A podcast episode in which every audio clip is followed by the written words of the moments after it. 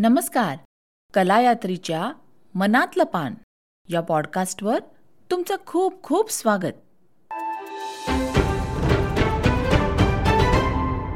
अमेरिकेतल्या लेखक आणि कलाकारांनी सादर केलेल्या या मनातल्या पानावर आज उलगडतोय डोळस. स्वप्न बघायला डोळे नाही लागत लागते ती दूरदृष्टी. मग स्वप्न सत्यात उतरतात. डोळस. लेखन शिल्पा केळकर. अभिवाचन प्रज्ञा आपटे. मी माझ्या फोनमध्ये अनिलचं नाव शोधते आणि फोन लावते. एक दोन रिंग्ज होतात. रिंगटोन म्हणजे कधी गणपतीची आरती किंवा दत्ताची वगैरे. आणि मग पलीकडून दीर्घ उच्चाराचं अगदी स्पष्ट मराठीमध्ये म्हटलेलं हॅलो ऐकू येतं. मग मीही हॅलो म्हणते. बोला शिल्पा केळकर काय काम काढलं? मी कोण बोलते आहे हे त्याला कधीच सांगत नाही. आणि तसं पाहिलं तर मी त्याच्या नेहमीच्या बोलण्या भेटण्यातलीही नाही. पण दहा हजार मैलांवरूनही तो माझा आवाज बरोबर ओळखतो. फोनवरती माझं नाव दिसलं म्हणून त्याने माझा आवाज ओळखला असं अजिबात नाही याची मला पक्की खात्री असते. कारण त्याची दृष्टी आता फक्त दहा टक्केच असते. साठ पन्नास चाळीस तीस वीस हे आकडे मी दरवेळच्या भारत भेटीमध्ये ऐकते. आणि आता फक्त दहा. असं तो म्हणालेला असतो. कसलं तिकीट हवं आहे बस रेल्वे विमान? तो विचारतो. मी म्हणते नाही रे गाडी हवी मुंबईवरून सांगलीला यायचं आहे मग मी त्याला माझी येण्याची तारीख फ्लाईट नंबर ही सगळी माहिती पुरवते. तो सगळी व्यवस्था होईल असं ताबडतोब मला सांगतो. आणि अगदी सांगली स्टाईलमध्ये एक नंबर आणि बेस्ट गाडी ड्रायव्हर पाठवतो असं आश्वासनही देतो. आणि ते अजिबात पोकळ आश्वासन नसतं बरं का? मला पक्क माहीत आहे ते तो अगदी बेस्ट गाडीच पाठवणार याची मला त्याने न सांगताही खात्री असते. तुझा स्थानिक नंबर म्हणून ड्रायव्हरला तुझ्या बहिणीचा नंबर देतो ग. नंबर सांग असं तो म्हणतो. बरं बरं देते हां. थांब थांब असं करत त्याच्याबरोबरचा फोन सुरू ठेवून कॉन्टॅक्ट्समध्ये जाऊन बहिणीचं नाव शोधून मी नंबर बघण्यासाठी धडपड करत असते. माझी तारांबळ उडते. या सगळ्या उपद्व्यापात त्याच्या आवाजातला मिश्किलपणा मला कळलेलाच नसतो. तो क्षणभर माझी धावपळ होऊ देतो आणि मग पलीकडून माझ्या बहिणीचा मोबाईल नंबर तिच्या घरचा नंबर शिवाय एक वर्षांपूर्वीचा जुना आणि आता वापरत नसलेला असे सगळे फोन नंबर्स धडाधड तोंड पाठ सांगतो. आणि ते आकडे जसे त्याच्या तोंडातून सांडतात तसेच सात मजली तो हसतो देखील. मी वरमते. अगं बाई मला जर नंबर पाठ नसतील तर कसा करणार मी हा धंदा? सांग बरं. आणखीन कुठले कुठले नंबर सांगू? सांग. तुझा? तुझ्या आईचा? बाबांचा?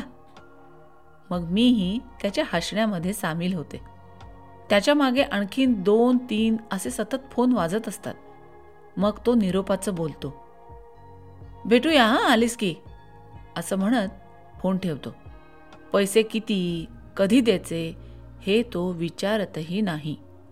मी सांगितलेली माहिती त्याने लिहून घेतलेली नाही. हे मला माहीत असतं. पण तरीही अगदी बेस्ट गाडी आणि ती सुद्धा वेळेवर येणार हेही मला माहीत असतं. पहिली ते दहावीपर्यंतचा शाळा सोबती Anil Tamankar soda water soda water असं म्हणून आम्ही त्याला मनसोक्त चिडवत असू. सोडा वॉटरच्या बाटलीच्या तळासारख्या जाड भिंगाचा चष्मा नीट दिसत नसल्यामुळे चेहऱ्यावर सतत एक भांभावलेला भाव. लहानपणी अजाणतेपणे केलेल्या चेष्टेचं प्रायश्चित्त म्हणून आता माझ्या बहिणीचा नंबर मला पाठ नसल्याची चेष्टा करण्याची पूर्ण मुभा मी त्याला आता देते. अमित ट्रॅव्हल्स एजन्सी ही त्याची कंपनी. विमानाची बसची रेल्वेची तिकीटं गाडीची सोय विजा हॉटेलचं बुकिंग जगभर कुठेही जायचं असो अनिलला फोन केला की काम होणार. हे पक्क माहीत. माझ्या आईबाबांचा विजा आणि इकडे येण्याची तिकीटं काढण्याचं काम अनिलनेच केलेलं असतं. काही वर्षांपूर्वी इथून पैसे पाठवणं वेळखाऊ असे. अनिल पैसे येतील रे लवकरच? याला त्याचं ठरलेलं उत्तर. हे बघ तुझे आई बाबा ते माझे आई बाबा तू सांगलीची आणि मी तर इथलाच आहे. अगं जाणारेस कुठे जाऊन तू? आणि गेलीसच. तर माझ्याच आईबाबांना अमेरिकेला पाठवलं याचं समाधान मिळेलच की मला? लाखभर रुपये स्वतःच्या खिशातले आधी खर्च करून त्याची अजिबात चिंता न करणारा. लहानपणीचा तो भांभावलेला भाव पूर्णपणे जाऊन तिथे आत्मविश्वासाची चमक आलेला Anil. Retinal dystrophy. Degeneration detachment अशी काहीतरी एकदम भारी भारी नावं आहेत शिल्पा. माझ्या दर भारत भेटीत तो त्याच्या दृष्टीदोषाचा अहवाल मला देत असे. लहानपणी लावावा लागणारा मोठा चष्मा. मग हळूहळू तो का लावावा लागतो याची कारणं उलगडत गेली. जसा जसा मोठा होईल तसतशी दृष्टी हळूहळू कमी होत गेली. उपचारासाठी भारतभर सगळीकडे तो जाऊन आला. बरेच उपाय झाले पण उपयोग काहीही नाही.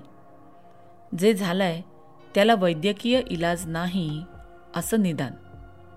या साऱ्या खटाटोपात उमेद न हरलेला अनिल जगनमित्र आणि सदोदित उत्साही असलेला अनिल इलाज नाही यावर इलाज सापडलेला अनिल. ज्यांच्या ज्यांच्याकडे जाऊन आला त्या कित्येक ख्यातनाम दृष्टीतज्ञाशी आता त्याची चांगली मैत्री झाली आहे तोच त्यांची जगभर कॉन्फरन्सेसना जाण्याची तिकीटं काढतो. कधी नवीन तंत्रज्ञान उपलब्ध झालं तर शंकरा हॉस्पिटलमधून याला पहिल्यांदा फोन येतो. त्याचा याला आता काहीही उपयोग नाही हे त्यालाही माहीत असतं. तरीही डॉक्टरांना ट्रायल पेशंट मिळावा म्हणून हा जातो. मी तर आधीच आंधळा आहे. होऊन होऊन होणार काय आणखीन मला? असं हसत हसत म्हणण्या इतकी त्याची विनोदबुद्धी तीव्र आणि मदतीचा डोळसपणा अगदी कुणालाही लाजवणारा. याने त्याच्या डोळ्यांना कधीच त्याच्या उरलेल्या आयुष्याच्या आड येऊ दिलं नाही. शिक्षण सुरू ठेवलं. ग्रॅज्युएट झाला. कुठे नोकरी करणं त्याला जमण्यासारखं नाही हे त्यांनी आधीच ओळखलं होतं. स्वतःला ओळखत आणि दुसऱ्यांना स्वतःची ओळख पटवत ट्रॅव्हल एजन्सीचा धंदा त्याने सुरू केला आणि बघता बघता त्यात स्थिरस्थावर झाला. लग्न झालं मुलं झाली आणि मजेने संसार सुरू झाला. वरती घर आणि खाली ऑफिस. हाताखाली कामाला लोक तेच सारं काम बघतात. पण ज्यासाठी व्यवहाराच्या दृष्टीनं आपण दृष्टी लागते म्हणतो ना ती अनिलकडे आहे. कॉम्प्युटरवर रिझर्वेशन करणं तिकीटं प्रिंट करणं वगैरे वगैरे यासाठी लागणारी दूरदृष्टी अनिलची. धंद्याचं मुख्य भांडवल म्हणजे ह्याची अफाट स्मरणशक्ती. अफाट. साधारणपणे तीन ते चार हजार फोन नंबर्स याला पाठ. कुणाचा फोन आला गोव्याचं बुकिंग हवंय की लगेच त्याचा फोन जवळ ओढतो. हाताने एकदा त्याची पोझिशन बघतो की झालं. वारुळातून मुंग्या कशा बाहेर येतात ना? तसे याचे कुणाच्याही फोन नंबरचे आकडे मेंदूतून पटापटा बाहेर यायला लागतात. बरं फक्त फोन नंबरच नाही हां? कुणी किती तारखेला कुठे जात आहे कुणाच्या विजाची तारीख कधी आहे हे सगळं जसंच्या तसं त्याच्या लक्षात. मी एकदा त्याला विचारलं की तुला कधी पत्ता लागला रे? की तुला ही अफाट स्मरणशक्तीची देणगी आहे म्हणून? मला म्हणाला शिल्पा मी एक दिवस विचार केला.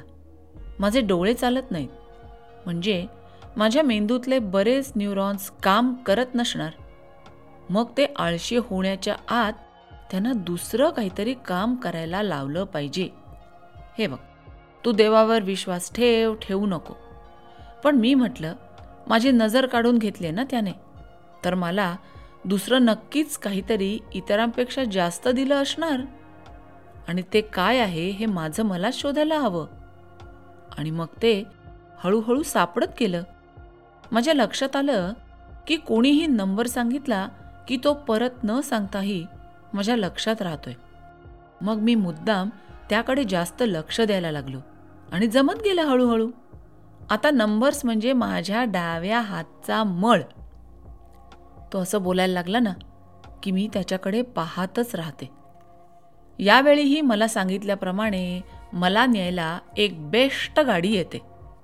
मी सांगलीला पोचते. दोन तीन दिवस उलटून जातात. जेटला गेल्यावर मी अनिलला भेटायला जाते. अमित ट्रॅव्हल एजन्सीची पाटी दिमाखात ताजा हार घालून मिरवत असते. मागच्या वेळेपेक्षा आणखी काही जास्त लोक कामाला लागलेले दिसतात. मी रिसेप्शनिस्टला सांगते की शिल्पा आली आहे म्हणून सांग. ती इंटरकॉमवर सांगते ए सी बंद केबिनच्या आत अनिल असतो. बाहेर तीन चार चप्पल जोड दिसतात.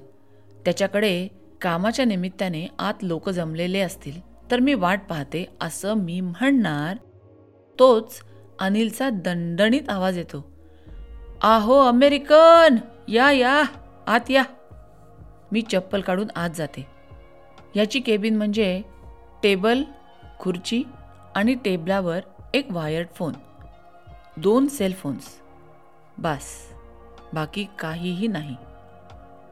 हे आणि त्याचा मेंदू. एवढ्या भांडवलावर हा बहादर हा धंदा करतोय.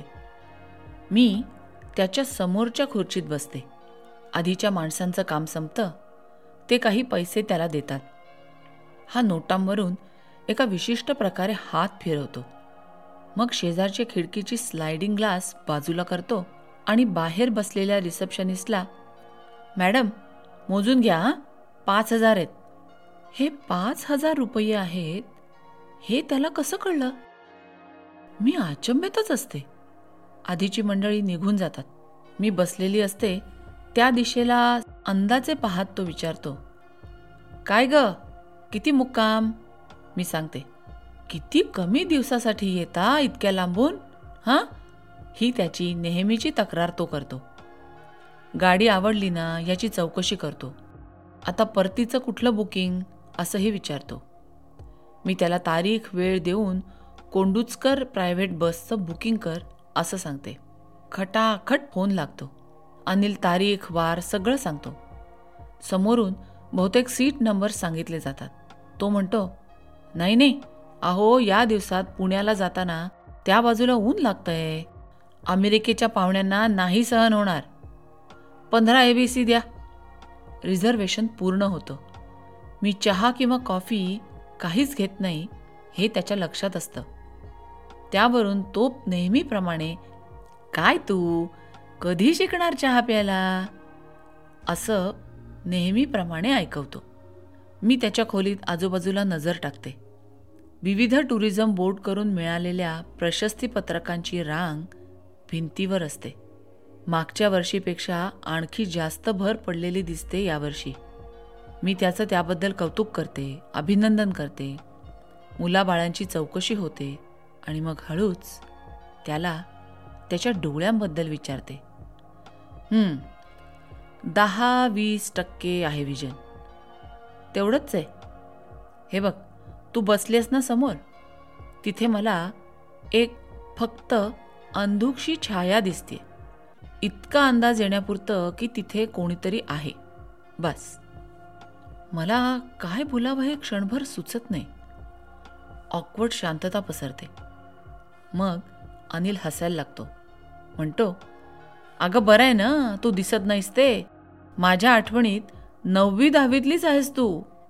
मी अजून असंच समजतो की तू अजूनही तशीच दिसतेस. बघ माझ्या नजरेत तू कायम तितकीच आणि तशीच राहणार. तरुण. म्हातारी होणारच नाहीस ना कधी? हे ऐकून मला काय बोलावं हे समजत नाही. त्याच्या विनोदबुद्धीचं मला अतोनात कौतुक वाटतं. मग तो म्हणतो अगं नको चिंता करू माझ्या डोळ्यांची इतकी. स्वप्न बघायला खरे डोळे लागत नाहीत शिल्पा. मी स्वप्नात ना सगळं व्यवस्थित बघतो. पण मग ते प्रत्यक्षात आणतो.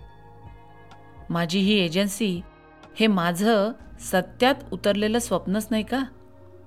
बाहेर आणखीन कोणीतरी आल्याची चाहूल लागते. मग मी त्याचा फार वेळ घेत नाही. उठते. टेबलावर असलेल्या त्याच्या हातावर थोपटते. त्याचा निरोप घेते. ये लवकर परत असं तोही तोंड भरून आणि मनापासून म्हणतो. मी ना त्याच्या ऑफिसच्या पायऱ्या उतरताना कायम अडखळते. त्याच्या आशावादी डोळसपणामुळे माझे डोळे दिपलेले असतात म्हणून की माझ्या डोळ्यावर पाण्याचा पातळ पडदा जमलेला असतो म्हणून. दोन्ही खरं असावं नाही का? लेखन शिल्पा केळकर. अभिवाचन प्रज्ञा आपटे. तर मित्र हो पुढच्या आठवड्यात घेऊन येतोय एक नवीन एपिसोड. तोपर्यंत इथे असलेले एपिसोड जरूर ऐका आणि तुमच्या मित्रांनाही या पॉडकास्टबद्दल अगदी जरूर सांगा. दर आठवड्यात भेटत राहू. आणि उलगडत राहू मनातलं पान.